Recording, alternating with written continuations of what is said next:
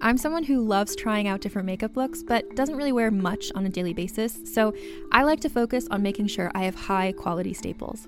And whether you like a fresh face, full glam, or somewhere in between, you've probably seen Thrive Causemetics Viral Tubing Mascara. I've certainly seen it everywhere. You know, the one in the turquoise tube? So, that mascara, along with all of Thrive Causemetics' beauty products, are certified 100% vegan and cruelty free, which I look for in makeup, and they've got excellent quality to match. And something I didn't know from all the mascara videos I've seen is that for every product sold, Thrive Causemetics donates either that same product, another product that is needed more, or a monetary donation. They've worked with over 500 nonprofits to help with a wide range of causes like supporting cancer survivors, people experiencing homelessness, education access, and so much more. Knowing that makes me feel even better about using their products. And I do enjoy using them. Like I said, I like having high quality staples, and so my favorites are products that are multi purpose, like the Brilliant Eye Brightener. It comes in a bunch of colors, and I like using them as eyeliner, eyeshadow, and even highlighter. Thrive Causemetics is luxury beauty that gives back. Right now, you can get an exclusive 20% off your first order at thrivecausemetics.com slash thrive. That's Thrive Causemetics, C-A-U-S-E-M-E-T-I-C-S dot com slash thrive for 20% off your first order. Contained herein are the heresies of Radolf Burntwine, erstwhile monk turned traveling medical investigator. Join me as I uncover the blasphemous truth of a plague ridden world that ours is not a loving God, and we are not its favored children. The Heresies of Radolf Burntwine, coming January 2nd, wherever podcasts are available. Her body's just kind of going all over the place. And I'm like, this is very, is this why people like it? I know. It's camp. Nothing can contain her. Nothing. Not that little like towel that she has tucked into her tracksuit that she runs in. Not the straight, not the shrub. She said, I'm fucking out here and this is me. Welcome to me. I'm dyking out, you're dyking out. Let's dike out together. See what it's all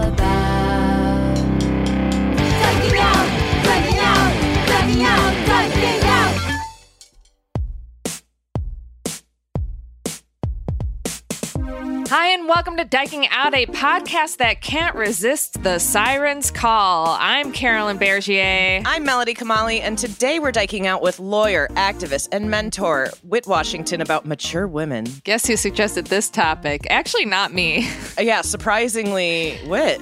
but did pick it from the list of topics. Okay, quick announcement.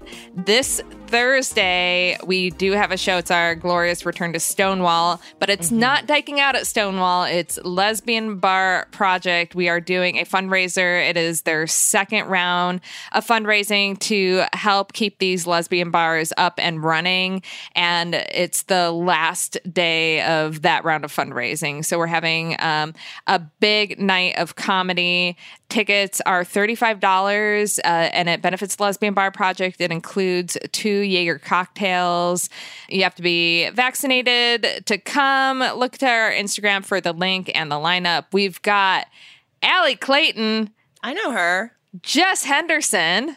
Yes. You know her. And you, You I mean, the you love. U-Haulers. Yeah. Yeah. You love her. You know her. We have Sabrina Wu, past guest of the podcast. And we also have. Ashley Gavin. You definitely know Ashley Gavin. Wow, what a stocked lineup. And if that wasn't enough, we are having a musical performance by Sure. the one and only Sir Baby Girl. I am always so pumped when Sir Baby Girl is available to do one of our shows because they always bring it. They've been working on some new music. I don't know what they're going to do. It's always a surprise. It's always amazing, gay amazing. It's going to be such a fun time. So if you're around, if you're in New York Thursday, July 1st at Stonewall to save the lesbian bars. Oh, and we're hosting, of course. Oh, we'll be there. Yeah, we'll be there too. We'll be about out and about, being very gay and mingling like we were last night, yesterday. Last night, all damn month. Yes, which makes this question of what's the gayest thing a little bit tricky. So I think we should talk about the bigger gay things of yesterday, and then if there is one gem that was particularly gay, we can tease that out. But Okay. I'll let you start, Melody, because Oh, boy. wow.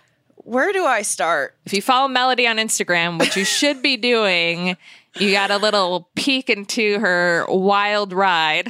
Got on a motorcycle for the first time in my life. Thank you, Sirens Motorcycle Club. I'm obsessed with you. I want to take lessons with you. As we know from my gayest thing a few weeks back, I won a raffled off spot on the back of a motorcycle. I rode with the president of the motorcycle club, Sheila. Sheila. The best experience. Yeah. Uh, I don't know why I think that's funny, but Sheila definitely sounds like a dyke on a bike. Yes.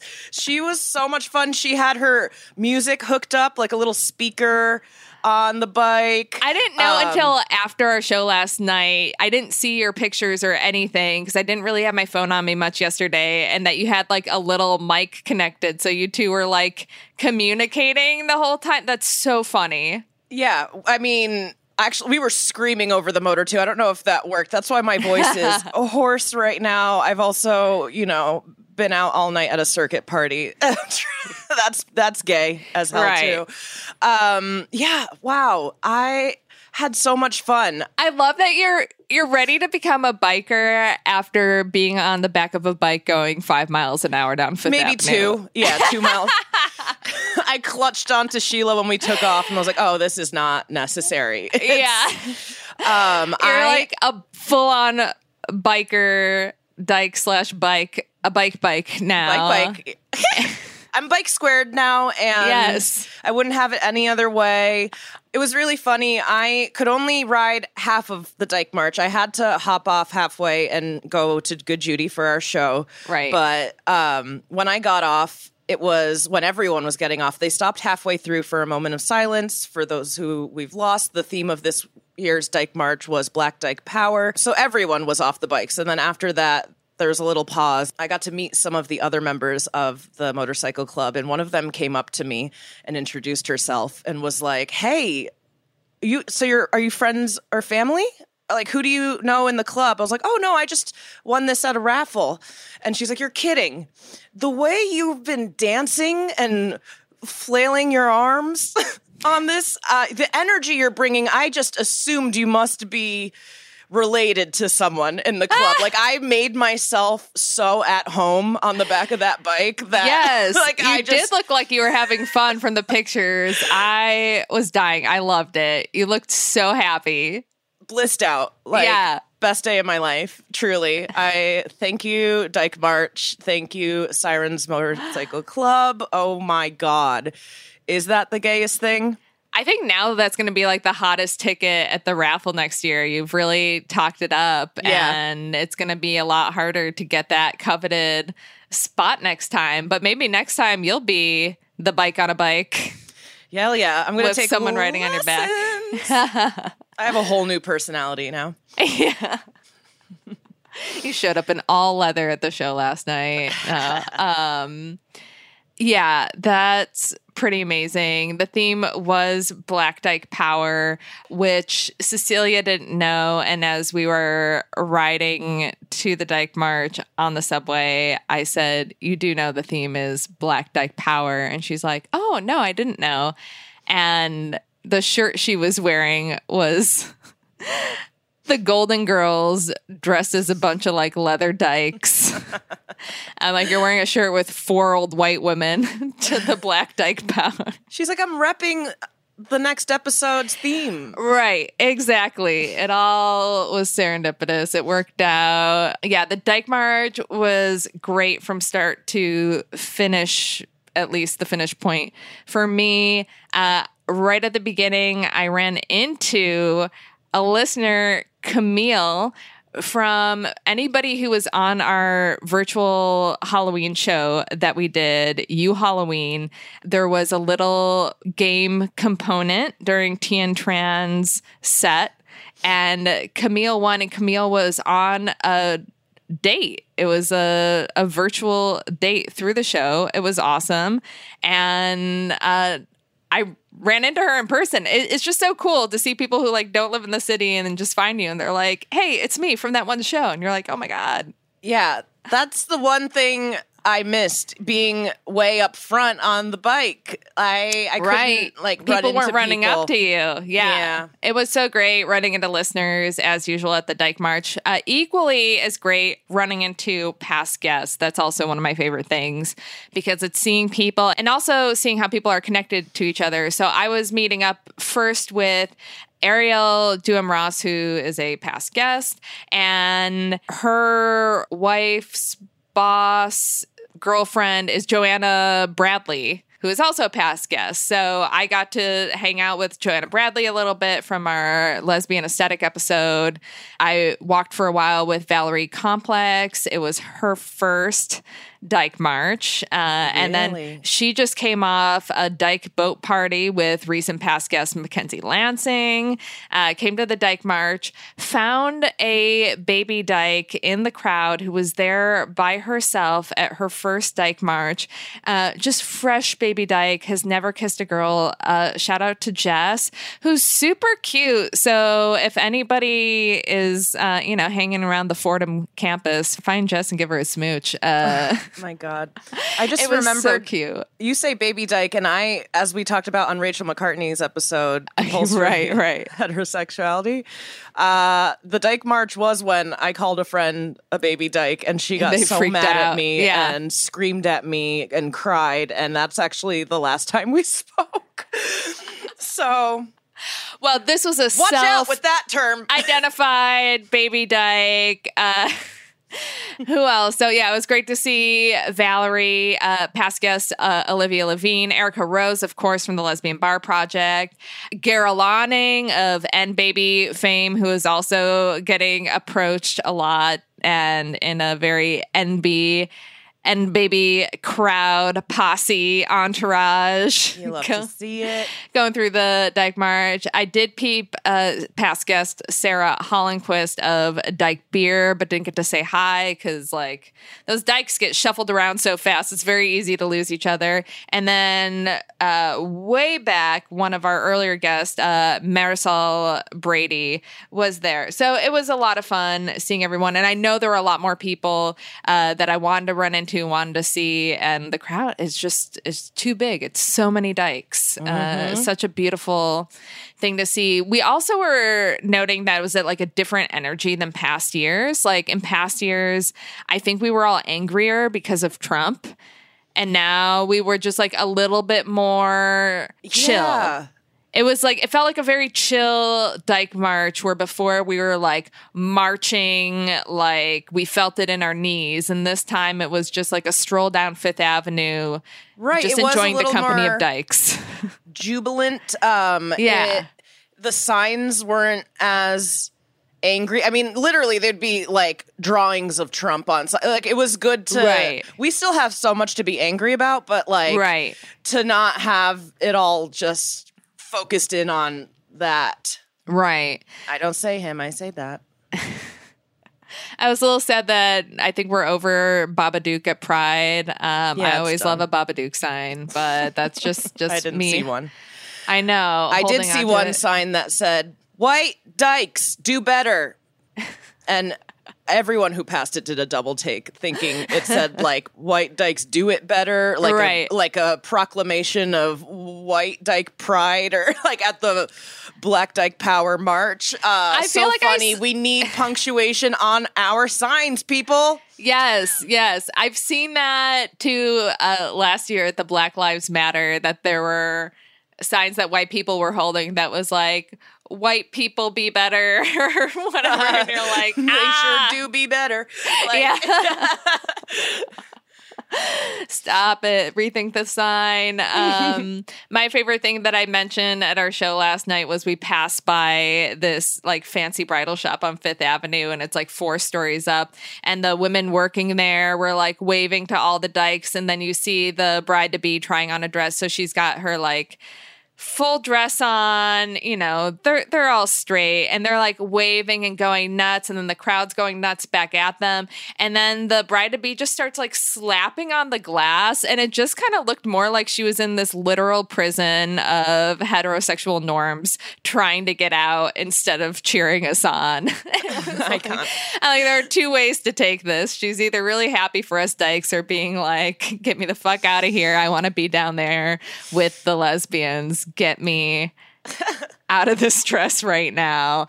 That was so fun. And then our show, to go from that to our show at Good Judy, which was just all great vibes. Uh, so many listeners, so many people from our patron group, our patron Facebook group, which is so fun because I feel like we're all BFFs now. We all know each other. The comedy, Everyone the crushed so good. Oh my gosh. Everyone. I was dying. We it was so objectified good them, sure. everyone. We said they're all so hot. Get ready for these Yes. hot, sexually attractive comedians. But they delivered. Everyone Yes. was so fucking funny. yes. I wish we taped it.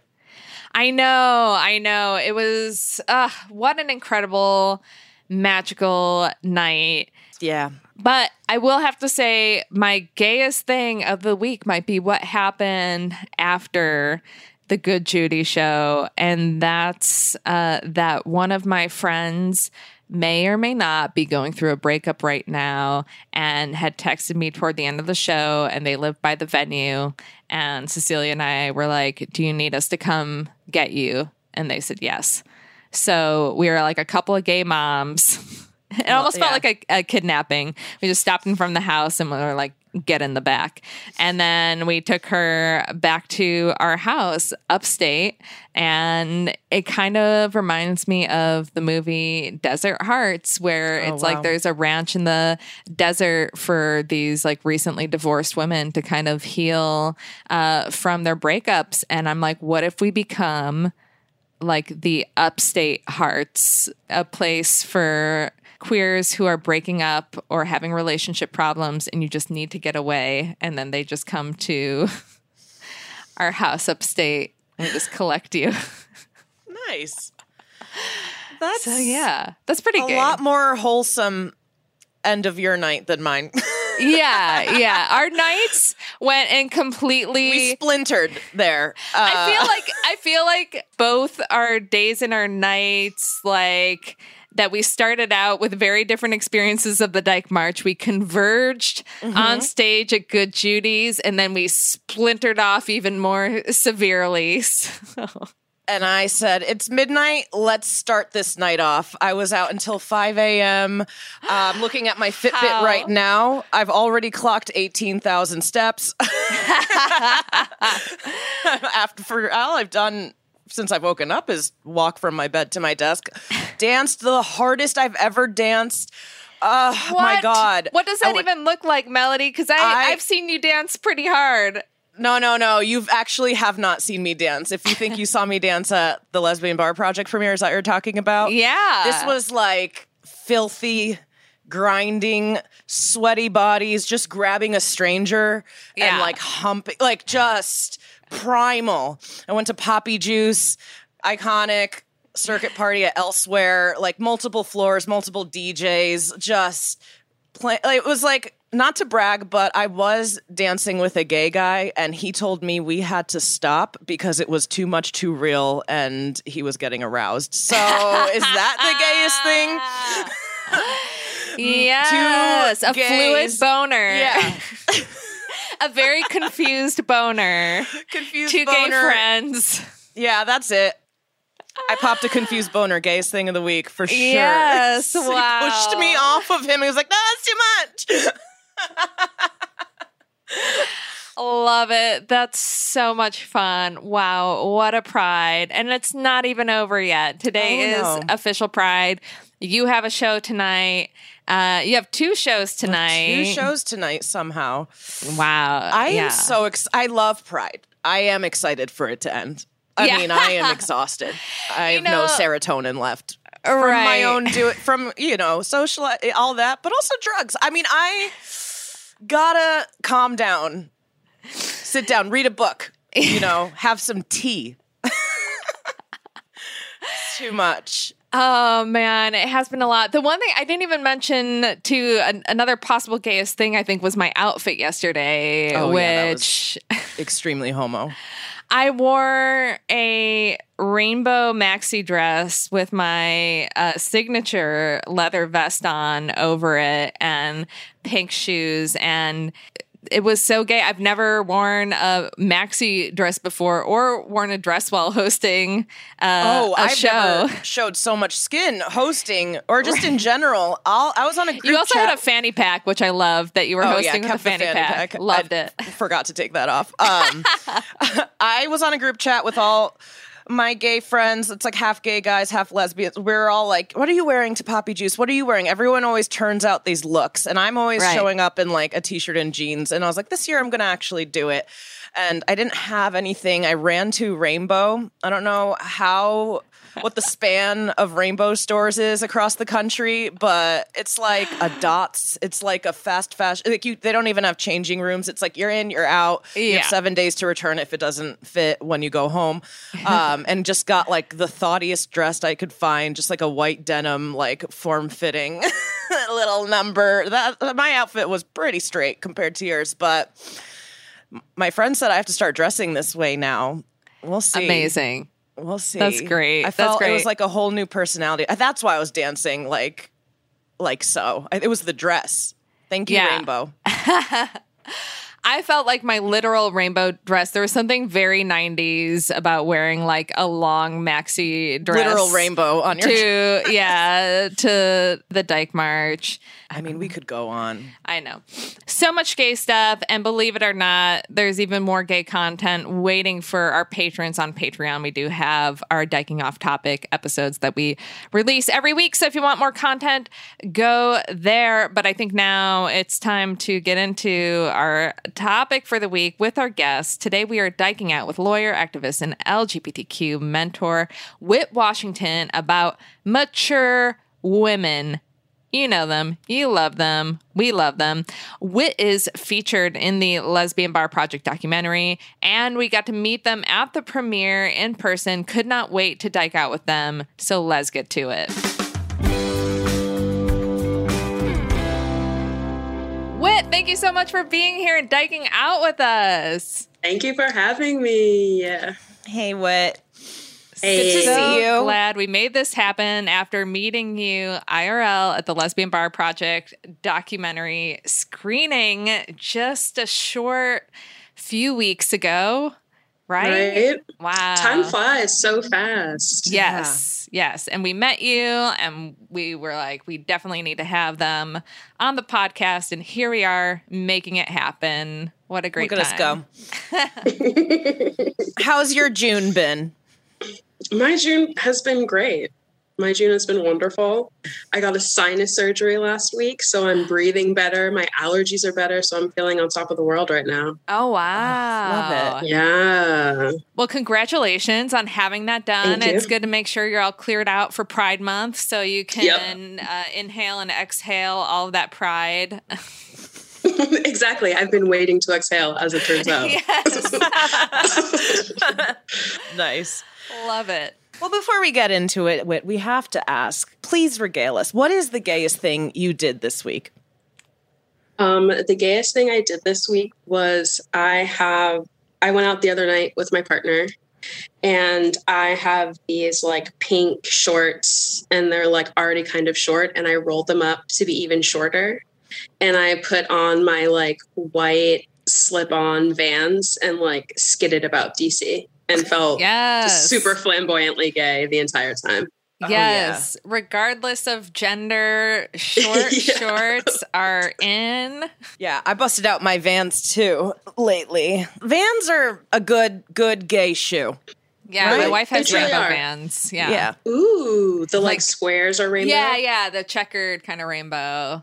Sick. Yeah. Nice. That yeah, that sounds pretty gay. I like seeing straight men being pressured into rolling up their shorts or wearing shorter shorts and some are really embracing it and looking Mhm. hot and some are really very uncomfortable with this idea of short shorts coming back.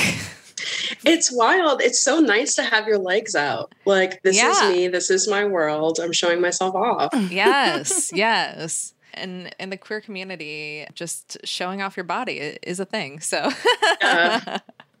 so we'll count it. That is the gayest thing you did this week. Yes. And plus, you and your partner are such a hot couple. Thank you. Yeah. Can we make note? Thank you. Yeah. Yeah, we'll have to post a pic Yeah. on social Cool. media so everybody just understands the the level we're talking about uh, because it's pretty high. So, Whit, we did meet you at the Lesbian Par- Project documentary screening. You are in the documentary, but Yes. you do not own or operate a lesbian No. bar. Why were you in it? Tell our listeners.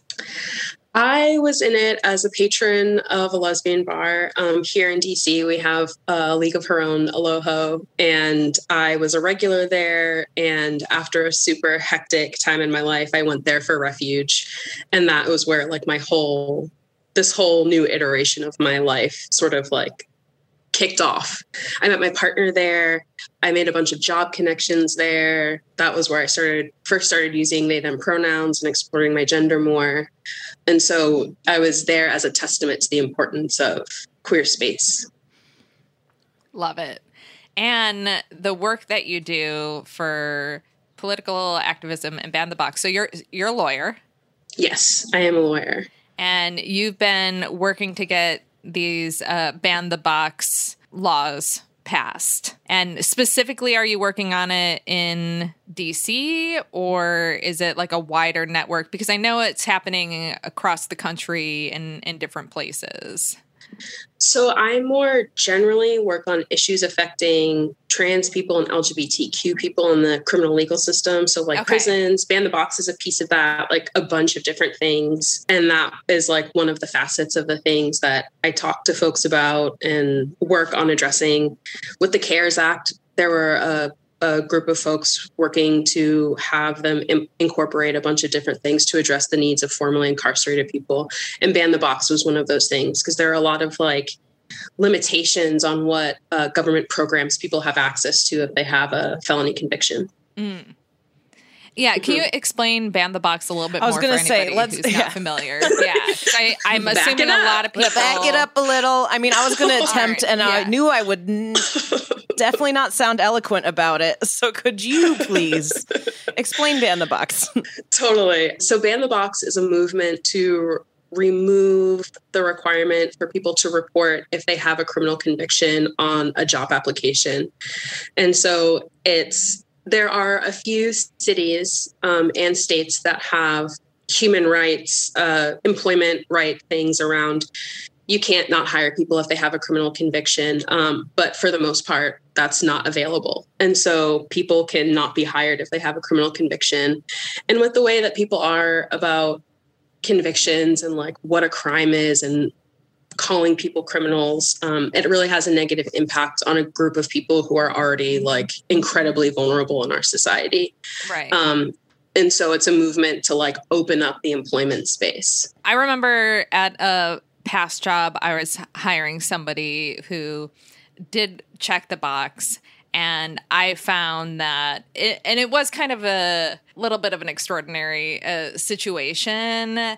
And it felt like that dominated then all of the talks and the interview process, all the decision making. It became this big thing that had to be talked about instead of focusing on what this person brings to the table, what they can do. And I remember feeling like, wow, this really sucks that people have to disclose this because then they're it, it is like this cloud over their head that they feel like they have to explain away and not get judged and then you have to explain to everybody else on their behalf and advocate and be like Yeah. they they did their time and this can't be held against them forever and Right? you know people need to make a living so yeah and it's like one of like the drivers for committing crime is like not being able to access money. And so how does it make sense to say oh you committed a crime now you can't make money and also don't commit a crime and good luck? Right. It's like vicious- what? Yeah we got to ban a lot of boxes actually on job applications. There's a TikTok that went viral recently, and it was some American TikTok user talking about a job application and they had to fill out their race. And the comments are just flooded with users from all over the country like, is this a joke? Is this for real? I'm genuinely confused. Is it how is it legal to ask your race on a job application? Is I they I genuinely don't know if this is a bit. um but Right. It, it it is. That's There's also what that do. box that's like, do you suffer from any of the following conditions? And it's like Right. anxiety, Every single depression. one. And Yeah. I'm like, do I- I, have I've to never been disclose honest. This? right. I'm like, I'm not. I'm not telling them that I'm anxious. What? Like, yeah. this Yeah. seems It's like, like- really. It's also like we're all anxious. Like, aren't we all kind of depressed and a little anxious? And haven't we all kind of committed crimes? Like, Right. Right. aren't we? Sure Right, have. what? I just haven't Um, been caught for my felonies. Yeah. I am a I- felon. I my mom is just slowly becoming an indignant felon? white Oh. woman. No, um, no, my mom is an Iranian immigrant who settled in Connecticut, and it's only made her. She's slowly turning into a Karen. But anyways, on her job sure. applications ni- now, she's trying to find a job, and every time there's race, she just writes in all caps "human." I love that Human? for her. Any other questions? It's so funny. That's ban all the boxes. Yeah. Thank you for your work you're doing t- for that Yes. specific Truly. one. All right. Truly. Shall we get into our topic? Shall we dive in? We're gonna Yes. dive into our topic, which is mature women. And Whit proposed a bunch of different things. And this is one we've talked about here and there. We do have a Patreon episode way back in the archives if you look uh, on specifically the Golden Girls. But I think that there definitely is something with the love of older women whether real or fictional, and the queer community. Yes. Definitely. What do you think that is? And why? It's the freedom. You know, watching Golden Girls, they're in their 60s, their roommates. Blanche is like out here fucking whoever she wants, living her here. best life. Sophia is out here like making fun of people, yelling at people being funny. Dorothy is cynical and dry and perfect. And Rose is just the most amazing human that ever existed. She reminds me of my Nana. I think that's why I love She her so much. She reminds me of my grandma. Yes. Yeah. They kind of look alike, and she, yeah. Yeah, and it, it- I feel like it's part of that generation. But I, I love they're independent. They don't rely on anyone, and they just do exactly what they want. Like all they ever do is exactly what they want, and that is what I'm always trying to do in my life. I Yeah. love that answer. The freedom. Yeah. I mean, so ahead of its time in so many ways, but especially with queerness. Like it was built into the pilot when they had they had a gay man. I mean, there were like patriarchal reasons why he was built in. Apparently the original concept for the Golden Girls was three women living together and a gay man in Florida. And then eventually like from the pilot, they kind of phased him out. His name was Coco, I believe, and he played sort of a butler kind of cook. And there are a bunch of reasons why he was phased out. It didn't make sense socioeconomically for them to have like a butler. Like they're pretty middle class.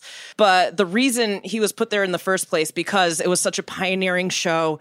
They you know, had three women, but they were like, is America really ready for a show that only centers on three women? So we need to throw in a man, but this man can't bring sexual tension into the house. So they, because they would eventually have like all the male suitors, and that would be a lot where their storylines would come from f- with men. But um, yeah, they had- totally had a gay guy, and I hate that he didn't make it past the pilot. Really, I think it was just the pilot, but For sure. It's like Right. gay math. yeah, It sounds like how do we Right. incorporate this? puzzle. But yeah. What's like the least threatening way to present something that's not white men? Right. like what's, what's palatable? Uh, but they do have uh, queer stuff throughout the series, like when Dorothy has her lesbian friend come and stay, and that friend has a crush on Rose. That's such a great episode, and Rose is so love it. oblivious and handles it great when she, you know, there's no crazy gay panic. Plus, Sophia makes really funny lesbian jokes that I think we can all laugh at. Uh, It holds up. it holds and up. then and then Blanche gets pissed because she's not into her. She's Yes. like, "I'm the hot one." Right. Why is she like not hitting on me? I am aggravated. She can't be gay. She's not Yeah. attracted to me.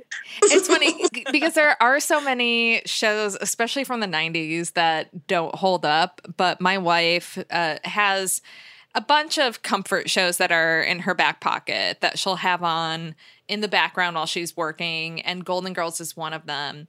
And it does hold up. There's very few things that you see that you're like, oh no, how uncomfortable to watch that today. It's like, no, no, they like this really makes sense for the context of all of this.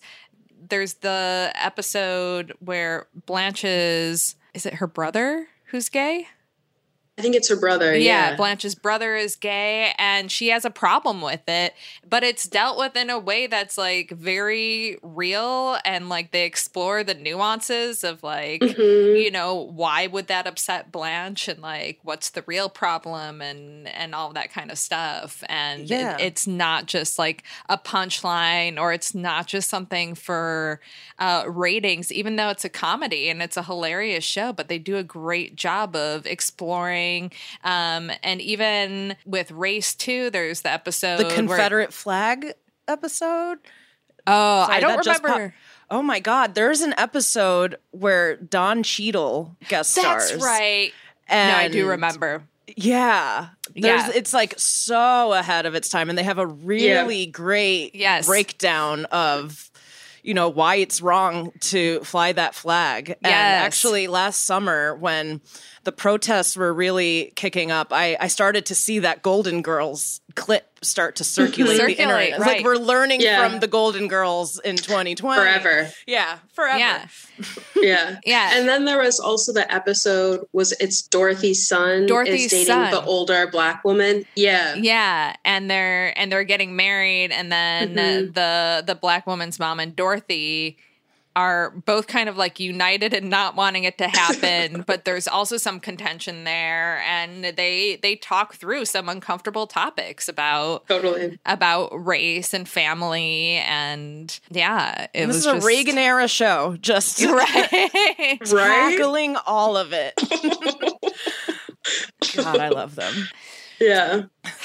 That- that's i'm still thinking about your point about that yeah that it's the the freedom of them just being who they are which would be appealing to people e, especially when we're younger and maybe closeted and not feeling like we can be who we are. And then seeing these older women just be themselves and and not give any shits. And um i I also wondered I don't know, like do is this a thing? Do queer people have like closer relationships with their grandparents for that kind of same reason of like your grandparents are always feel a little bit more accepting of you? I I feel like And- there are so many queer people that are as obsessed with their grandmothers as I am, and it does Yeah. feel like such a like whole thing. My grandmother was one of the last people that I came out to, and she was so pissed at me. She was like, yeah. "You oh, you thought I was going to be upset? Like you didn't trust me enough to like tell me?" She was very upset with me, and we had like a whole conversation. I was like, "I'm sorry, Nana, I don't know." She's like, "Yeah, well." Get your life together. I was like, okay. okay, Nana. yeah, I mean, I I have a picture of, Oh, of my is. grandma, yeah, that I keep on my desk. Um, she's no longer with us, but I keep it around me all the time. Like I'm just obsessed. It was like the clo- one of the closest relationships I, I've ever had, and nothing could touch that. So I'm like, oh, is that why I love Golden Girls and uh, and actors like Angela Lansbury? You know. She's Which- divine. Okay. I want to talk about Angela Lansbury and Murder She Wrote because I'd actually never seen Murder She Wrote. And I love Angela Lansbury just from other things like Bedknobs and Broomsticks and Mame and just like other stuff that she's done. But I just, for whatever reason, never sat down to watch Murder She Wrote. And I watched the pilot Last Wait, like last night. isn't, isn't it perfect? it I'm a little bit torn. Like my wife, my, my wife was like, "This was very um, relaxing to watch, and I want to watch more. This might be one of my new comfort shows." And it's so campy, but then also, I'm like, I don't know if it's the editing or is Angela Lansbury a terrible actor. like everybody's a terrible actor on it. But like here here I was thinking that Angela Lansbury was like this like pinnacle of like British theater and and then I'm like, what? What is this? What's happening here? My favorite thing about the show is that her accent, which is a British accent, is supposed to be a Maine Maine. accent. Yeah. That's what I'm wondering. it's I was. Wikipediaing. I'm like, where is she supposed to be from? Because she's talking weird, and it feels like she's doing that, like, yeah, trying to do that mid-Atlantic affluent. Like Jenna Maroney from meets- 30 Rock. yeah, but like, yeah, but like meets. Maine, but has parents who are from uh, England. so in the It's my favorite Wikipedia, I read that her family, like the character's family, is from Ireland. So I'm like, well, now this makes even less sense. Uh, Right? it's not even an Irish. no, it is a non-accent, and they she reps Maine so hard with that accent, and I Yeah. love, I love that clumsiness about it. You know, I like that's the other piece that is like so comforting to me. It's just like what none of this makes sense. How is it that there are 12 seasons, 20 episodes in each season, and oh, this woman runs into a murder in every single one? Right. Like that it doesn't make any sense. And she's just a she's a she's a mystery writer. But Right. she like, and my favorite thing is that in the first two seasons, people are like, "Oh, we've heard about how you've solved mysteries." She's like, "Oh, I'm just a mystery writer. like, I'm not an investigator." 40 and after cases the in. first, yeah, after the first two seasons, she's like, "I'm a fucking investigator and I write awesome novels." Right, right. And I love that. okay so those are the things i knew about like going into it i knew it's angela lansbury and i knew that she's this writer but there's a weird amount of murders in cabot cove in maine where she lives and then i'm surprised that i watched this two episode pilot and none of it takes place in Maine. And I'm like, I thought this was a show about Maine. And then at the end, sorry, spoiler alert, uh, she figures out who the murderer is. And then she's like, darn it, I thought we had something here. Well, let me take you to the police. But is like hugging him. And it's like, Mhm. oh, what a downer that you murdered two people. what? he comes back. Preston comes back a few Oh my seasons gosh. later. Good. He gets out of prison and Of he's like, he I want to be your publisher again. Oh, it's beautiful. It's so beautiful. I can't wait. I can't wait. I think my favorite part is just watching her jog for a really long time.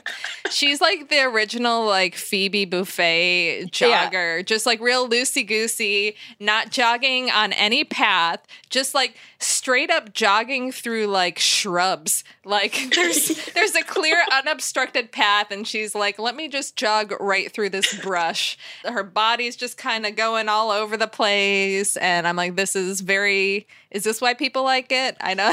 It's camp. Nothing can contain her. Nothing. Not that little like towel that she has tucked into her tracksuit that she runs in. Not the street, not the shrub. She said, I'm fucking out here and this is me. Welcome to me. A gay icon. yeah. She is. She is. Is it because she has this like masculine, feminine kind of balance in her That's what? I felt because, well, not even just Murder She Wrote, but in Bedknobs and Broomsticks, when she enters, she's like on a motorcycle in like full on like leather, and she just like rolls up and is badass, and then she's like, "Uh, I'm a witch," and then it's it's just like the queerest thing. She's just like this sassy witch and it's so good and I was so obsessed with her her character and like the witchiness of it all but also like the yeah, the leather, the motorbike riding. Where did you watch it, Carolyn? Is it like streaming on It's Netflix on or? It's on Amazon, Okay. um, but it's through IMDb TV, so you have to watch ads Right, during yeah. it. Is the only Okay, cool. yeah yeah.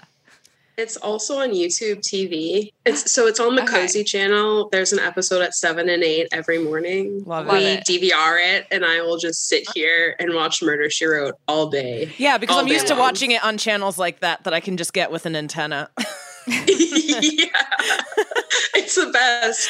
I've also been watching so many like life insurance commercials Oh, because yeah. it's like DVR Oh, right, and it's right. like I'm the, the one I was watching this morning it was like I'm going to die soon but I'm okay because I've been paying like money for this life That's- insurance and you won't have to pay for my funeral.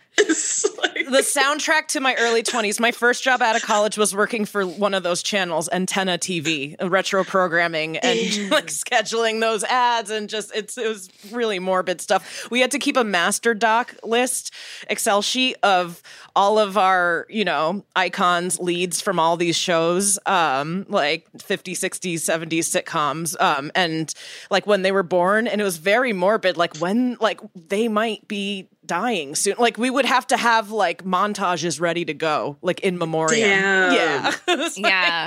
really morbid. yeah, I, I mean, I had a check on Angela Lansbury because I'm like, I know she's alive, um, and I know she's getting up there in age. She's 95. Um, Mhm. When they get that old, it makes me a little bit nervous. Also, Carol Channing was one who she passed a few years ago. Here's my Carol Channing coasters that I have. so good. uh, and yeah, I would just get really nervous every year and be like, "Oh no, is she is she gonna go?" The loss of all the various Golden Girls Right? that was too rough, and and same thing with Betty White. We're all nervous. I know. Dame Maggie Smith.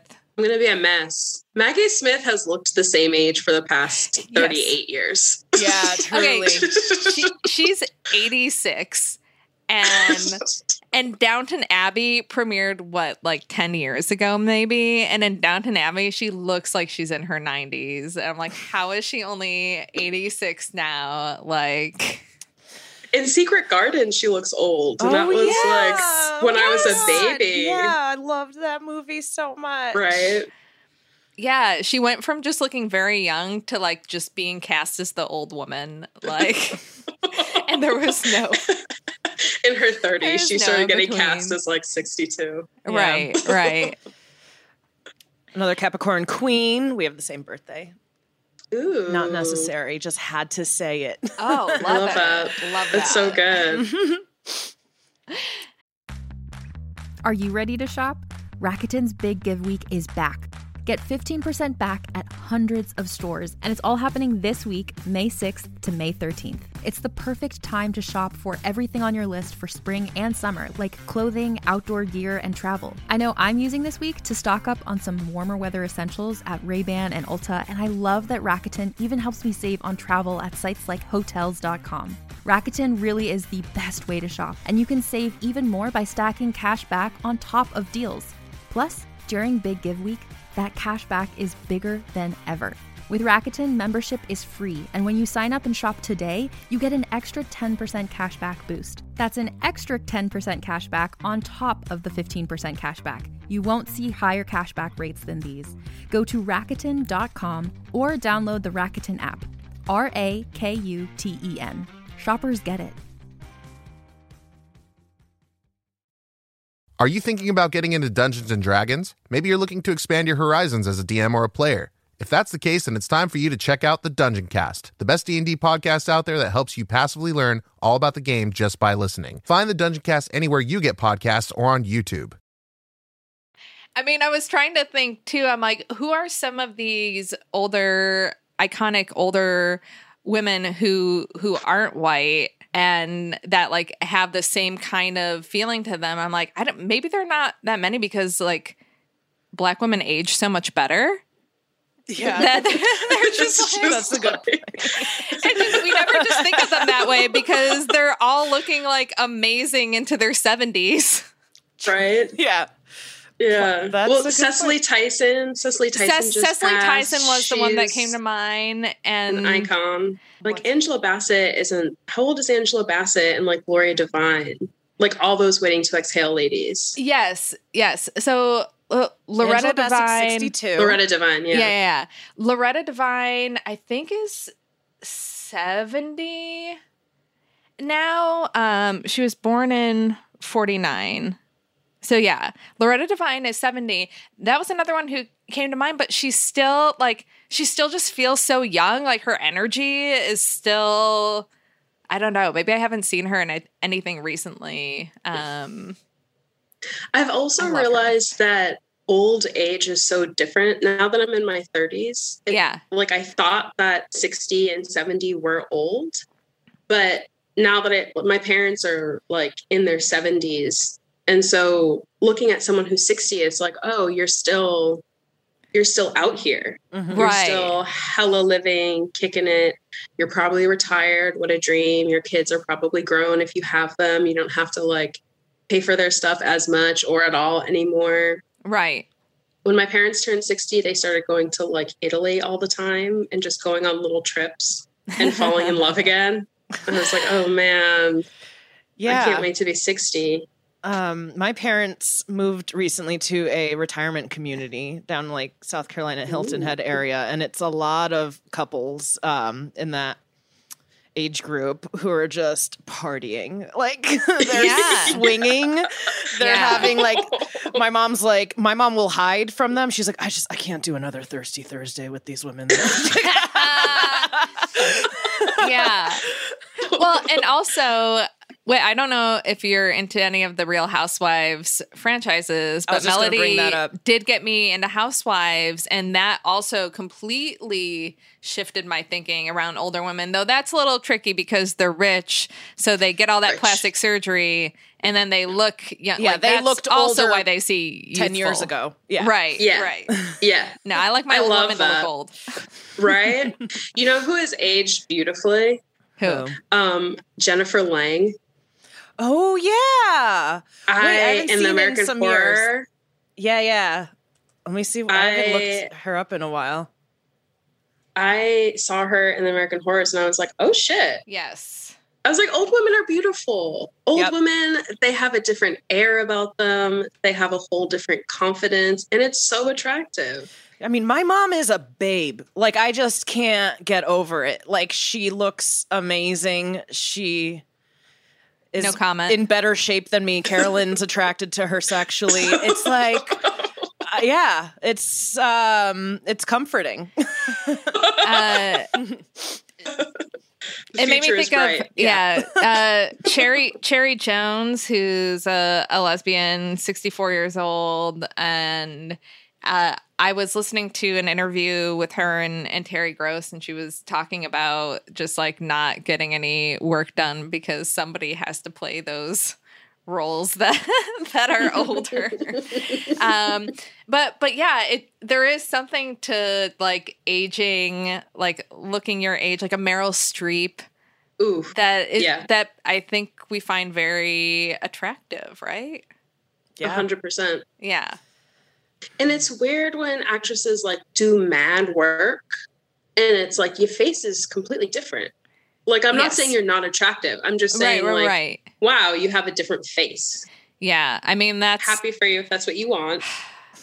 that's how I feel about Madonna. I'm like, I think Madonna would have aged so nicely and now she just looks weird and it's unfortunate because she had a really great face at one point and like just just let it do its thing. But, you know, Yeah. to each their own, whatever people Yeah. want to do to feel good about themselves. Mhm. Who are we to to judge? Um, you know, we're talking about Murder She Wrote, Golden Girls. Another one in that trifecta, I feel, is Designing Women, which I never watched, but Jean Smart is having a, Oh, Renaissance. a little renaissance. Yes, exactly. Between Mare of Easttown and Hacks, and the same thing. It's like people can't get enough of these older women and especially I think queers. I mean, Yeah, and Annie Potts too.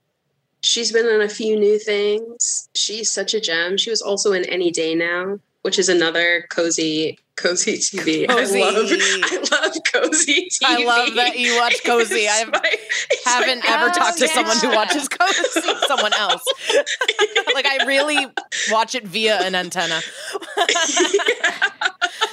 so good. So good.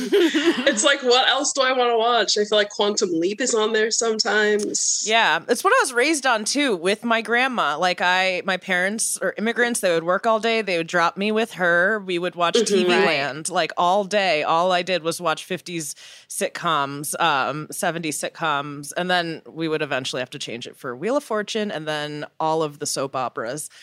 But even the soap Which- operas Which soap operas were you watching? um Days of Our Lives, As the World Turns. whoa, Oh, those are different networks. I know we would switch, yeah, from Wow. CBS and NBC. Yeah, Wow. So Melody- she wouldn't just do the NBC lineup. How did I not know that you watched Days of Our Lives? So much Days of Our Lives. I actually had a huge crush Stop. on one of the girls. Was it Hope? Was it? I just have to.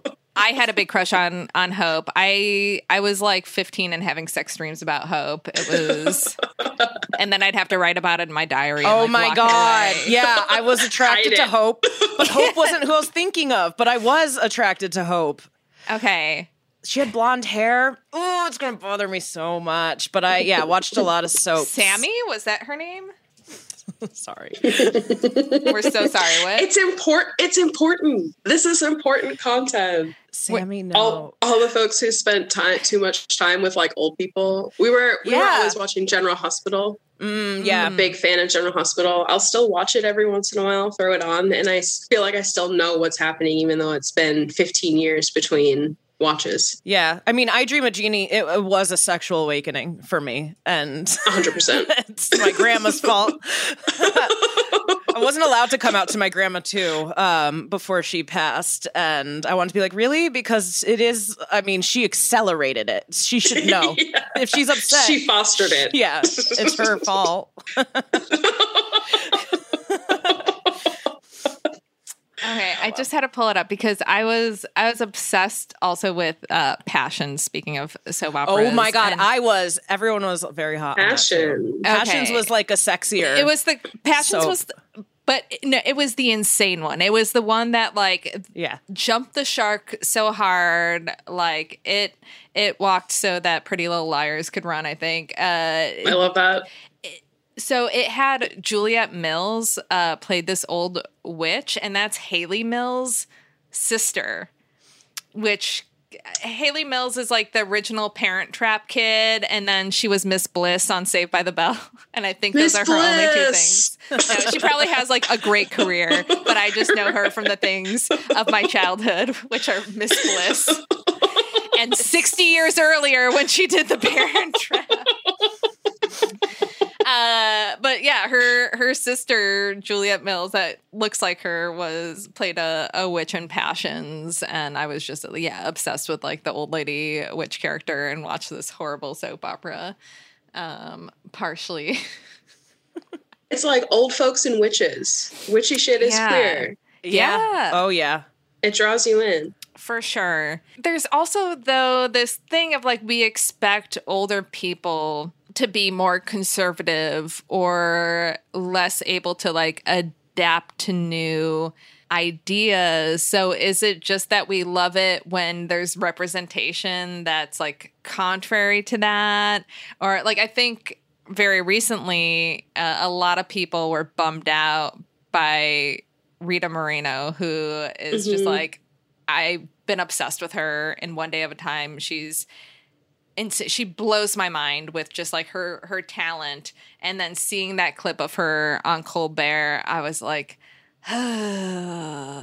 and she came back and, and apologized What did she do on Colbert? I completely missed this. By the way, so it had to do with within the heights, and there was a lot of super valid criticism about in the heights, not including Afro? Latinos. Yeah, Yeah. Uh, as any of the main characters when Washington Heights is like very much a Afro Latino community, and um and she was like, "Do we have to criticize it? Like, leave Lin Manuel alone? Like, like Leave the boy alone. yeah, like leave leave him alone. And he's the one that like uh, has given so many opportunities to people, and basically saying like you can't criticize it. But the the worst part was she was like, just wait, and like eventually you'll have your turn, which is like a crazy thing to say in like 2021, and especially like given like all the conversations around casting that have been happening in the past like 10 years and stuff that it was it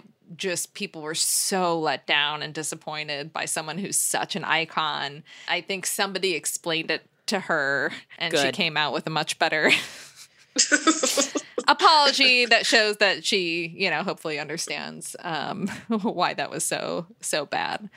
Hectic.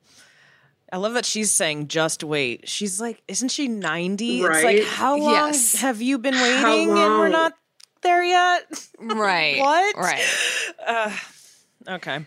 yeah Well, thanks for letting me know. yeah um Yeah. Are you watching? Did you watch Grace and Frankie at all? Of course. Okay. Of course. That's It's- my shit. Right? I love that. I mean, there's obviously queerness in it, but Mm-hmm. uh, like from the husbands, of course, from the jump, but like the queerness is in their relationship to me. Like Grace Right. and Frankie themselves. I love them so much. I mean, we have Lily Tomlin representation finally. Just right Lily Yeah. Tomlin representation. Is is Lily Tomlin queer at all in the show? I've only watched some of it. Oh. No, she's Not at she's all. straight Okay. in the show. Yeah. No, yeah. I feel like there just sort of like generally there is something inherently queer about older just like the idea of older single women. Like that they are they're not connected to men they don't like they can their gender can present and like they can sort of function as like a mask individual or a femme individual because they take up the whole space Yeah. which is so unlike women's space when you're younger and you're Right. supposed to be whatever they're telling you to be. And then you get old and you're like, fuck you, I'm gonna live my life. Yeah, and uh, another thing related to that that I was thinking of um, that I didn't give much thought to, but about how a lot of people perceive that men, when they age and get older, they get softer, they get a little bit more in mm-hmm. touch of with their emotions, and that can be attributed to the decrease in testosterone that their body produces. And I wonder if the natural decrease in testosterone and estrogen in our bodies makes older people like ignore gender boundaries a, a little bit more. Is that a thing? I feel like that could be a thing. I feel like it's also just the exhaustion. There's like so I feel like there's right. just so much there's so much pressure all the time. Like you're going to work, you have to dress this way, you have to talk this way, you can't Yeah. lead, you have to lead. That by the time you get to be old, I've seen this in my mother a lot actually. Like there are a lot of things that when she was younger would that would stress her out and just like perpetually buzzing with like anxiety and stress. And now she just doesn't have the energy to stress out. And so she just, Right. she's like stopped. She's gotten good at like setting boundaries all of a sudden. Yes. She's like really, she like understands that and is very good about it. And I feel like part of it is just from decades worth of I, I can't, the pressure from all of this is too much and I'm finally just done. Yeah. Yeah, I think that's a beautiful thing about aging that it has that effect. There's a comedian, Jen Kirkman, who talks a lot about this, and Jen's in her 40s. I don't know exactly how old she is, but she talks about just how her 30s got so much better because she started to care less about what people thought. And then by the time she turned 40, she had no shits to give. And it was like the most freeing thing to like stop caring because you're just tired. You're just tired Yeah. of it all. And you're like, whatever, I'm not dealing with this anymore. Which can kind of go it feels like that can go into two different ways of people not caring and just being like authentically themselves and being really cool, or of people not caring and being like PC bullshit, like you know, that's Garbage like the bad way. Yeah, that that's not the right way to do it. the the crotchety angry, angry Yeah, folks. yeah, yeah. yeah with a jar of whiskey and like a shotgun on their porch That's what I Right. picture Well, there's literally, I remember hearing this a year or two ago, the term age queer. Have you heard that? That sounds like kind of what we're talking Huh. about. It's like Age queer, I like age it. queer. I remember reading something about this and um from like some queer publication about like how it's it's basically like you're refusing to conform to the social constructs of age. And Yes, yeah, it's a thing. Like I'm age queer. yes. i love that my and wife you're like is rejecting queer, the for like so that binary would be like young and old then. And it's just Right. just another binary that people are trying to abolish. Right. i thought that was interesting. I feel that. I feel that deep. Yeah, because i love to sit in and like watch murder she wrote and golden girls but also i'm like only 32 i guess. Yeah. yeah. I'm hoping that we start to get past some of the the shaming specifically I feel of women who are older and act younger or try to act however they feel. Going back to Madonna, for example, uh, ever since she turned 40, she was being screamed at to cover up her body, stop trying to dance like a young person, stop putting out dance music. And like so much of that that shaming makes people feel like oh being old means acting acting a certain way but then you have these examples like on tv like we talk about golden girls what what was designing women about i know they were in the south They were in the South. I think there was a set of sisters, and they were like interior designers. And Yeah. they they had like their one gay friend, and they like dealt with the trials and tribulations of being like they were probably in their thirties, right? Yeah, that seems about maybe forties, maybe fifties. It's hard to say. Time is very confusing. golden girls Um, their ages is also very confusing let me say especially Yeah. with sophia being dorothy's mom the math doesn't add up Yeah. especially when sophia's younger than Bea Than all of Arthur. them. Yeah, than all of them. They're queering age. yeah, really, because there's one episode where I'm like, how old are they supposed to be? Because I'm pretty sure Blanche is like 50, but then they're acting like it's really wild for her to be having sex in her 50s, uh, like she's you know the wild one. And I'm like, I don't. She's young, like. like they're they're all they're all younger than my mom except for Sophia who's my mom's age but my mom doesn't look like Sophia my mom looks like Blanche like right? yeah. It I that is the strangest like getting older and seeing what age is from a kid adult perspective. right. It's so it's so wild to look at people like in their 20s and feel like that is very young but also still feel like people in their 60s still aren't yeah. old. Right right it's like i'm i feel wicked older than them but these people don't seem that that much older than me right It is wild. I was telling Carolyn, I was at an open mic the other day, and Yeah. it's like, I don't know what it is. I think this, it was a lot of people in their 20s, and a lot of their material was this anxious age stuff about like approaching 30, about dating. Like the punchline in one girl's joke was like the guy she was with, like, he, she was building it up to set him up like he was such a loser and then like the punchline was that his age was 34 it was like granted it's an open mic it's not great uh, but like it was all so so age centric and i was like is it because they're all they all came out of a pandemic and these like early 20s comics are like freaked out about this year and a half they lost and they're yeah they're anxious really because they lost hyper focused on year. that. Yeah. Yeah. Um but it was wild. Yeah i felt so much older than them like Yeah. decades older when really it's like I'm five years older than a lot of them. Um right. it's really wild. it, it is a crazy thing to be I mean, I guess at, at any job you're in, um, you're working with people for the most part of different generations, different ages.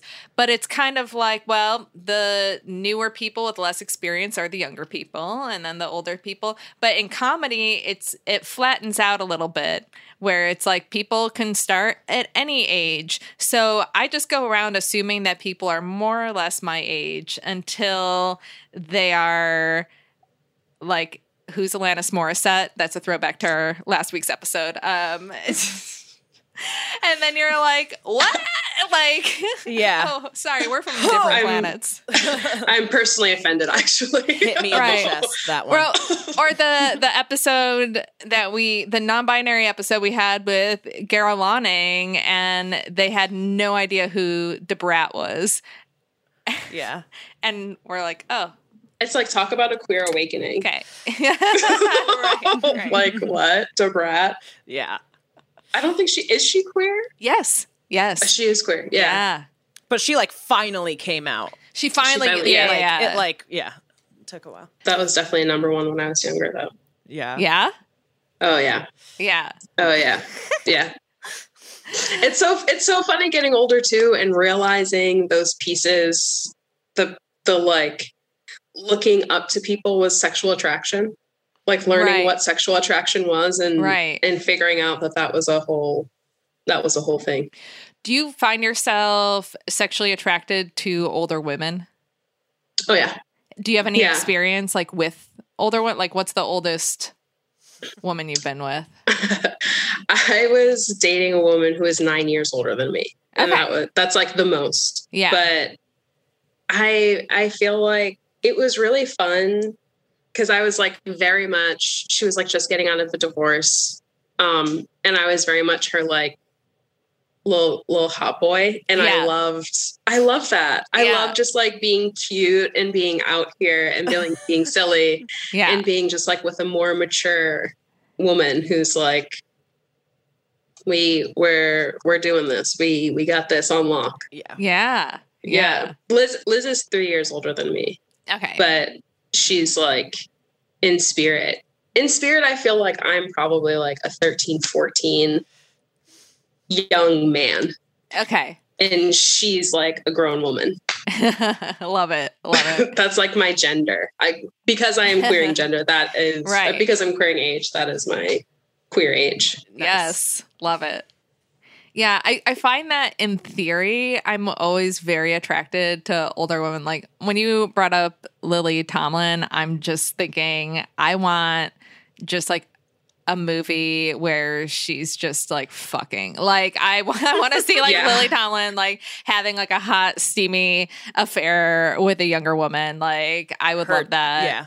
Yeah. that would be so hot Yeah. Yeah, and and just yes, like like when I think of these these older women, I'm like, oh yes, like I wish I had the chance, you know. Um, but like in reality, that never materialized. Like when I was Yeah. single, I think one time at a bar, I was very drunk and made out with a woman who is probably 20 years older than me. But I like love that. that was that. That was it. yeah Yeah. It's it's i feel like it's such a dream because there is it is that like older calm like attraction of i am drawn to you like a moth to a flame Yeah. of your you're wholly in yourself and that yes, is of them just being stunning in who they are. yeah Yeah. i love Ugh. that that is Yeah. jessica Lange is my number one i think i Yeah? think she is my number yeah i would yeah Oh man, who would be my number one older woman? Melody, who is it? Who would I talk about Um other than Rosie O'Donnell? I know other than Rosie. You can't So take good. you can't take mine, Jamie Lee. Ooh. That like imprinted on me. I mean, when I, Oh, my first yeah, yeah, like yeah. time masturbating was because of her striptease in True Lies, and then yeah, that like older women attraction only took off from there. Um, but I always felt not as much as Carolyn. Carolyn, you're always talking about older women you're attracted to. Who I am. I'm trying to think of one example that's not my mom. Please. Uh, I do think think it's a sapiosexual thing too. Do you think like more people who identify that way are generally attracted to older women? Yeah, may, I mean, I think that whole sapios. Cut the cut it out. Cut out what I just No, said. no, no. No, no we're, keeping cutting it it. We're cutting it. Okay. no, I I do think there's something to that. I mean, when we were talking to uh, Diana Souhami, past guest, and I don't like talking about past guests like this, um, except for Desiree Akhavan. But I was I was thinking like if if I were if I were single and if she were interested, I would go home with this woman. Like she is so intellectual and it's charming the pants, and she's British um, and the fact that she's just been like an out dyke for so long yes please like there's something that's so attractive about that Yeah. I've been feeling it with Jean Smart in Hacks. oh my gosh okay so the scene where What is hat? I don't know Okay. hats. Hacks is a new show on HBO Max. Um, Jean Smart stars as this sort of like Joan Rivers, Mary Tyler Moore esque um, comedian who has like this run in Vegas that's being threatened to end. She's trying to like prove her relevance. Um, and it follows this like young comedy writer that's um, recently been like quote unquote canceled. And really. the only job she can get is like punching up jokes for this much older. So it like, um, that's a good uh, show that focuses on age dynamics actually too. But Right. there is a scene where uh, the younger like Gen X character has a sex dream about Jean Smart.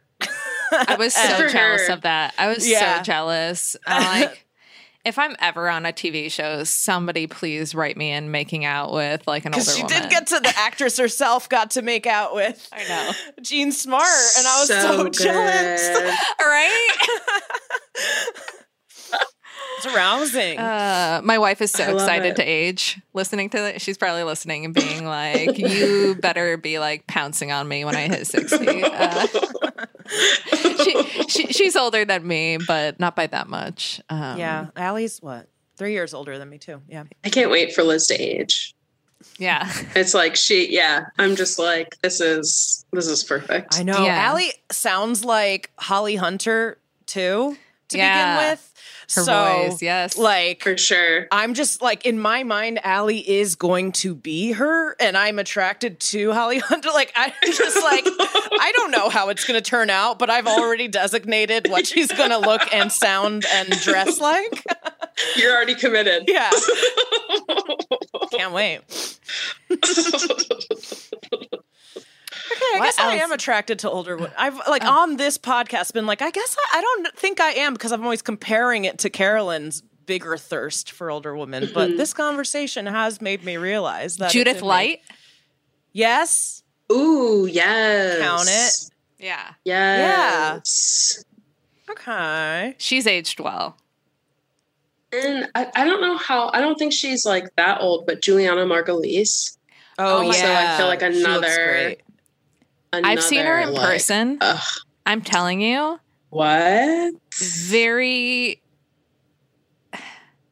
like probably one of the most beautiful people I've ever seen in person. Oh my god! Damn. like the entire time my mind was just like I couldn't comprehend how gorgeous this human looked. I'm like, why? It was it was like seeing a different species of person. I'm not kidding. I, I like she was wearing like this like emerald color and like that with her I, I don't know. I Yeah. yeah. I was Yeah. almost in a coma. It was nuts. Uh Julianna Margulies for sure. Wait, Um, are we just going to do our honor- honorable mentions that Yes, you honorable didn't get out mentions. yet? Okay, let's go. Sigourney Weaver, uh, Diane Keaton, uh, Oh, Diane Keaton. What Sally a good Field, one. Susan Sarandon, Mary Yes. Steenburgen, Geena, Geena Davis. Davis. Geena Davis. Speaking um, of a league of their own, yes, Right? Uh, Christine uh, Baranski, hot. Is she in her sixties? She looks great. Love her style, the way she dresses. The Good Wife, all that. She looks great in that. right. Gillian Anderson. Of course. Oh yeah. Have y'all watched Sex Ed? Have y'all seen that show? I love that show. I haven't seen the latest season, but yeah, I I love it. I wish I had it um when I was younger. So good. right. It's great. There's just so mm-hmm. much TV that sometimes I get started on something and then I get easily distracted. But Right. yeah, That's why I always come back to Murder She Wrote. It's like I get very overwhelmed Yes. of I don't know what to watch. I can't think of what to put on. So I'm I like to start with season two, episode one, usually. Okay. Yes. That's one of my favorite episodes. And Murder Takes the Bus. That's with Rue McClanahan. Oh my Yes. She's actually in that episode. I love it. so. I love Perfect. I love that one too. In in the pilot, uh, Stan is the bus driver in one short scene. Stan from uh, uh, Golden Girls. Yeah. Yeah. Yeah. so there's like That's a lot of crossover with the, with the actors. Yeah. with everything and and also the actors are recycled through the show Mhm. so they it's like one person will probably have like 38 credits from different episodes throughout the series which i really appreciate Yeah. Yeah. you're always meeting new people who are the same person like when i was when i was younger i used to love doing like celebrity celebrity maps so like give me two random celebrities and i'll connect them and i was so good because of how many different people have been on murder she wrote Yes. Oh my gosh. Um, Michelle pfeiffer is a good one too Yeah. yes. and jodie So jodie foster is also a classic Oh, of course. Yeah, I mean, Michelle Pfeiffer's Catwoman was one of my roots. And actually, I was just um, hanging out with uh, some friends. One of them's an actor, and he was on a shoot in Atlanta and got to act with Michelle Pfeiffer and Wow. said she's awesome, like an awesome person. So that's always, I love to hear it. Love to hear that these people are cool IRL, or else it really bums you out.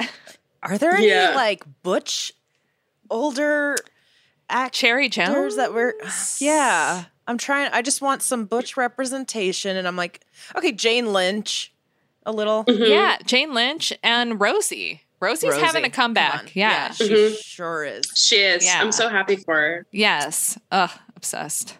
Yeah, we know this. Is there anything left we have to say about mature women before we wrap up? they are the bee's knees they're everything that you need Yeah. Yes. Stay great. Yeah. You know, stay golden Stay golden. it's affirming yeah. it's affirming that i can that i'm right and i can like be free in the same way that they are Yeah. And it's a comfort show that has a nostalgic feel, but it's with a group of women that are still so ahead of you in mm-hmm. age that it I don't know. Most things I watch that are comfort shows that I watch for nostalgic purposes are, you know, tween kind of shows or things I enjoyed when I was younger that centered around younger people. I love that I can keep going back to Golden Girls and have dynamics to look forward to, if that makes mm-hmm. sense. Yes, I think it gives you optimism about the future that sometimes because getting old does have such a bad rap and then you have these things to remind you of like your best years are always ahead of you and age is just a number mm-hmm. And you're only as old as you feel. So I guess we'll end it there. Whit, where can people uh, find you? Do you want them to follow you on social media? How can they get involved in the the causes you care about? What do you want our listeners to do? You tell them. Yeah, uh, folks can follow me on Instagram. My handle is Boy Squire. Um, I have a website, uh, Whit Washington Esquire, and folks can reach out to me if they would like someone to come and speak to them or a group of people about the criminal legal system, um, how LGBTQ people fit into that, and um, also if people want to get involved in supporting people there's an organization called black and pink and you can sign up to be a pen pal with an lgbtq person in prison. Um, and that's I love that. Yeah it means a lot to folks you know there are a lot of folks on the inside who like don't have folks on the outside because they came out or whatever sort of circumstances and it's really lovely to talk to folks folks who like need to talk to someone um That's amazing. yeah I'm going to sign up. Mhm. Yes, I, I love that. cool That's so great. Whit, thank you so much. It was so great to talk about this stuff with you. And we can't wait to come down to DC and hang out It's happening. IRL Yeah. again. Yeah. Yeah. You and Joe and Rach and the gang. Yeah, we're gonna have the a big- gang's all here. As you are bar hang for sure. Great. Wonderful. Thanks, Whit. Thank you. Yeah, thank y'all. Well, thank you, Whit, for being a friend. Thank you for being a friend. Oh, oh, yeah. Petition to replace the Golden Girls theme with that viral YouTube of that guy doing his rendition. You've seen it, right? Yes, yes, Okay, yes. okay.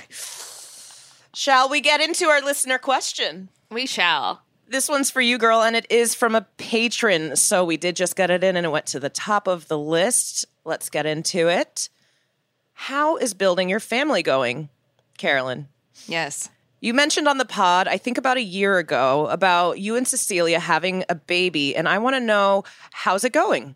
Can you get into the details about IVF, hormones, eggs, and donors? How did you decide what to do? And are both you and Cecilia looking to birth a child? Wow. Yes, I I'm happy to talk about this though this is probably like a lot more information and a longer thing that maybe we can get into Like on a whole episode. on an, hers. a whole episode or an off topic about it. But I do realize that there was a time where I was talking a lot about IVF and then all of a sudden I wasn't. And some Yeah. people might want to know what happened. Uh, and I haven't been talking about it because we kind of did pause the process uh, a little bit. So, two things happen was that i mean during the pandemic was when we were getting our eggs retrieved and uh, cecilia's second egg retrieval led to an infection uh, we believe and that infection had her in and out of the hospital um, during the summer and then she had to get a surgery that was kind of related to ivf stuff to remove a cyst and then that re-triggered the infection and then that led to like three weeks um, in the hospital, an emergency surgery, getting her fallopian tubes removed, uh, uh, just a lot of stuff. Um, uh, being on an IV full of antibiotics, being allergic to those antibiotics and having a reaction. It was a, a really crazy time. And her doctor recommended that she no longer have egg retrievals done, um, but said that she can still carry. So the clock is ticking. We have one embryo right now that's frozen, uh, and it's up to me for any future embryos getting made. So uh, I am hoping to start up the process soon of going on hormones and everything. Um, I didn't get many eggs out there are a bunch of things that you can do to try to increase the number of healthy eggs that you produce. So I have to get back into that. Um, it was all disrupted when we decided to get a house, and the stress and all the things that had to be taken care of and doing that made it really hard for me to be on a regimen of uh, a strict diet plus taking all these supplements every day and doing all the things that you should do to make your body healthy. Uh, instead, I was just like in a hotel eating Cheetos three times a day. And yeah, living the dream, actually. I look back and think fondly on those uh, hotel Cheeto binges. So, uh, yeah, in terms of donor, we decided to go with a known donor. It's a friend of mine who donated uh, his sperm. We probably need him to jerk off one last time for us. He's done it a couple times. And uh, once once I get my next egg retrieval done, hopefully uh, in the fall, then we'll try the next step and get those embryos into Cecilia. And if it doesn't take, then maybe I'll try to get pregnant. I would love to avoid being pregnant. I'm not not shy about expressing how much I do not want to be pregnant, but I will if I have to. yeah, Yeah. that's where I'm at, I think. Yeah, it's I just it I it's hard enough to p- function in this world as a human without being pregnant. Mm-hmm.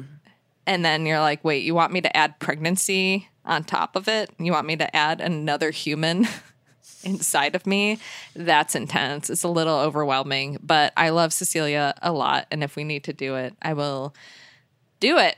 But like I said, clock is ticking. We're not getting any. Oh, the biological one? Yes. I, uh, tick Sure tick is. yeah it's crazy so that's that's where it's at and we can talk about it in more detail on another episode and maybe i'm sure there are guests who have more uh, interesting stories and stuff related to that but it, it is a lot of decisions and discussions that you have to have in regards to all the steps of going about it and it's also you know fortunately we have insurance through Cecilia's job that covers it.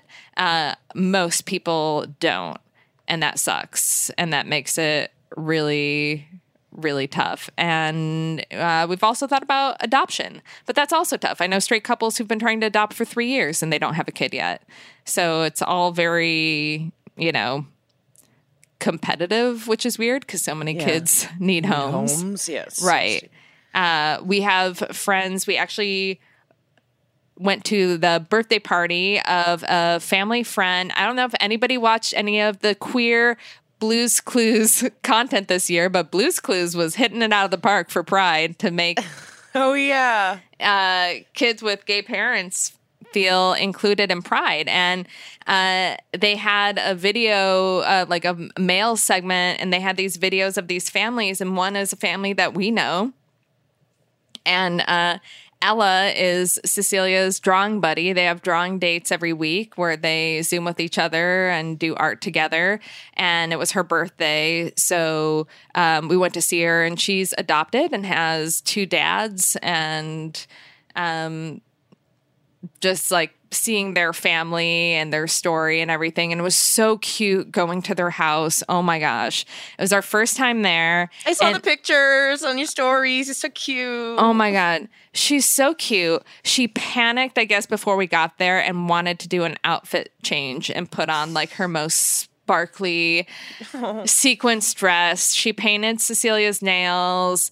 And uh, we were having fun. She was showing off her her bedroom and all her stuff. She had just chopped a board in karate that day, so she showed us the board that she chopped. She was turning seven, um, but her dads, they're just such proud dads. And it's beautiful to see. And they had the dress that she was wearing when they brought her home, like up on the Framed or, house. yeah. Like, yeah, uh, on display. Um, and like all this stuff from like around the adoption and all these like beautiful stories about just like how much they wanted the adoption to happen. And like, I don't know. It was so beautiful and so heartwarming. And man, just like, like, gay people be parents. They're so great. Yeah. The love that these guys have for her, it's a beautiful thing. So, anyway, if you have a listener question, uh, it can be a deeply personal question about the things going on in either of our lives, or it could be a general question about the stuff you're going through, or it can be um, about anything. And we'll do our best to answer it. Send it to dykingout at gmail.com. And you can follow us online at Dyking Out everywhere. You guys know the drill. But Yeah. if you're not following us on Instagram, don't be mad when you're not getting tickets to our shows. I don't know if there's a way to like be like always give me notifications from here because a lot of you were Yeah. You can turn on post notifications. Yeah, it got sold out. So our our shows now that things are back up and running, they used to sell out before. I think they're going to be selling out quicker now. We only have, you know, more listeners than we did pre-pandemic, so it's going to get a little competitive there and we would love to see you all and make you laugh and have our amazing uh, friends and past guests of the podcast make you laugh because they are crushing it and also the audience is crushing it uh, because as Such a good crowd. as always whenever we have these shows the comics come up to us after and they say that was a lot more fun than i thought it would be because lesbians are known to sometimes be buzzkills uh, as an audience and our crowds are always there to have a good time and we love you for it you can follow me at tgi carolyn and for pictures of Dykes on Bikes. You know where to go. Melody Kamali on all social media, but def peep the Instagram for those pics. You need to pin those, have that be like a highlight, a highlight story on your thing because those are such good. Yeah, Posts. I will. I have actually a lot more. Um, Yes. you can only post so much on one post. I'll make a like stories highlight. I just, yeah, I truly, it was one of the best days of my life. I love it. So yeah. much fun. It was a great day. It was so much fun, Melody, and it was so great for us to do our first, even though we weren't together at the Dyke March, but to have our first like in-person Pride event mm-hmm. together. So things are things are looking up, guys. happening. Thank you all for listening, and We'll see you next Tuesday, baby.